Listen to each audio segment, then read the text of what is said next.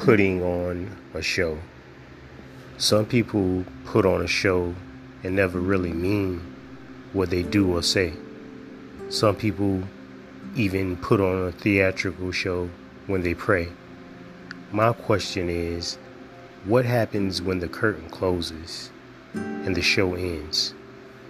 If your entire being depends on an audience, what happens when the audience is gone? Nothing is more real than being alone.